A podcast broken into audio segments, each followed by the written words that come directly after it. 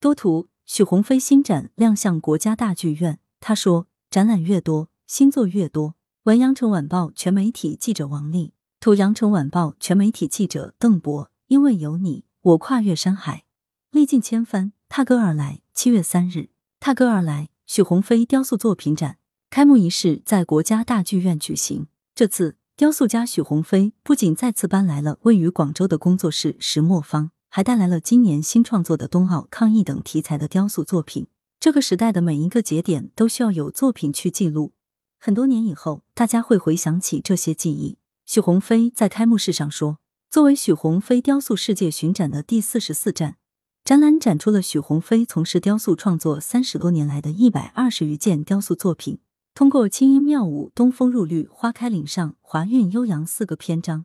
生动展示中国人民为美好生活而奋斗的时代精神、民族精神，展现为人类美好未来而奋进新征程的中国精神与文化自信。雕塑是凝固的音乐，是定格的舞蹈。轻音妙舞将纯真的快乐因子注入表演艺术，诙谐幽默又充满戏剧张力，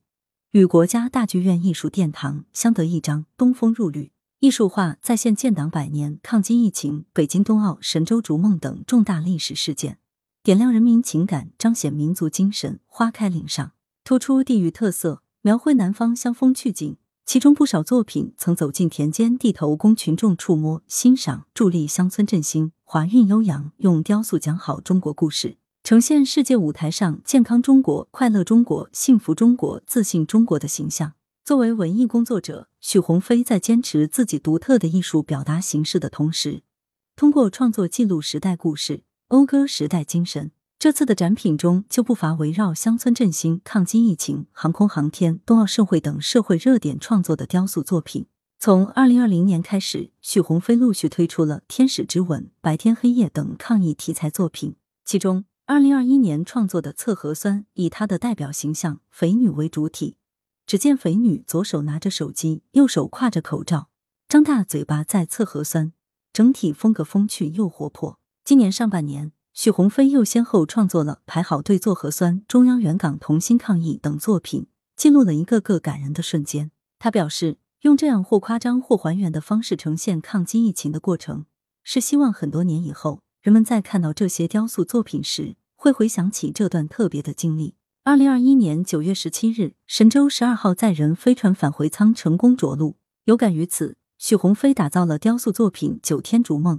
向凯旋的航天员致以崇高敬意。二零二二年二月四日，北京冬奥会盛大开幕，许鸿飞以此为创作灵感，推出了《凌空漫步》《飞翔》《逐鹿冰场》等冬奥题材雕塑。这个时代的每一个节点都需要有作品去记录，比如抗疫、冬奥、乡村振兴。许鸿飞说：“以前自己几乎每个月都有展览，甚至有时候一个月要去三个国家。展览越多，我的新作品就越多。”因为不能每次展览都是那一批作品，每一站都要有新的东西出现，要有更多有创造性的作品，因为大家会期待艺术家的新作品，这样才能让大家喜欢。值得一提的是，许鸿飞在广州的工作室石墨坊也被搬到了展厅中央，承担茶桌功能的石墨别具一格，配合字画、书籍等陈列，生动还原了许鸿飞的日常工作场景。这也是石墨坊继二零一三年亮相中国美术馆之后。第二次与北京观众见面，吸引国内外观众争相模仿的代表作文，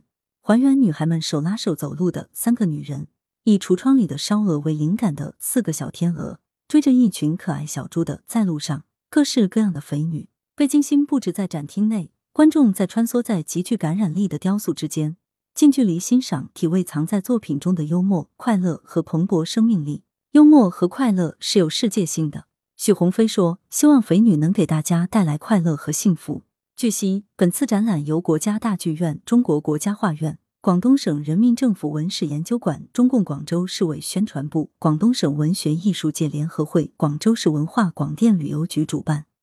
国家大剧院艺术品部、广州雕塑院、广州市石磨坊雕塑景观艺术有限公司承办，苏州民族管弦乐团、华夏邦和北京文化产业有限公司支持。展览将持续至七月二十一日。来源：羊城晚报羊城派，责编：朱少杰，校对：赵丹丹。